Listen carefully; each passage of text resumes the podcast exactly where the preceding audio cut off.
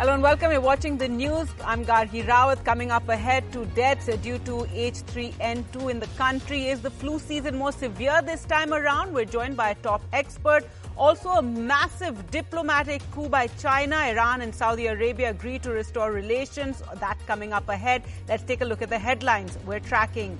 Two people have died of influenza caused by H3N2 virus in India. The health ministry holds a meeting advisory issued to states to be on alert and closely monitor the situation. No relief for AAP leader Manish Sisodia. The court grants the enforcement directorate his custody for seven days. His bail hearing in the CBI case will now be on the 21st. It's been eight days since the fire at Kochi's Brahmapuram waste plant, but even now the toxic fumes from the waste site cause Kochi to choke as many residents flee.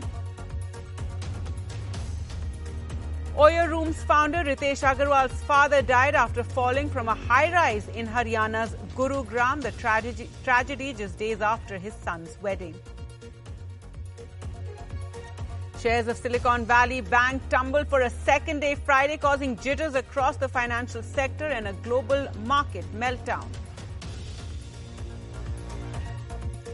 Iran and Saudi Arabia have agreed to re-establish ties and reopen embassies within two months after talks held in China's capital, Beijing.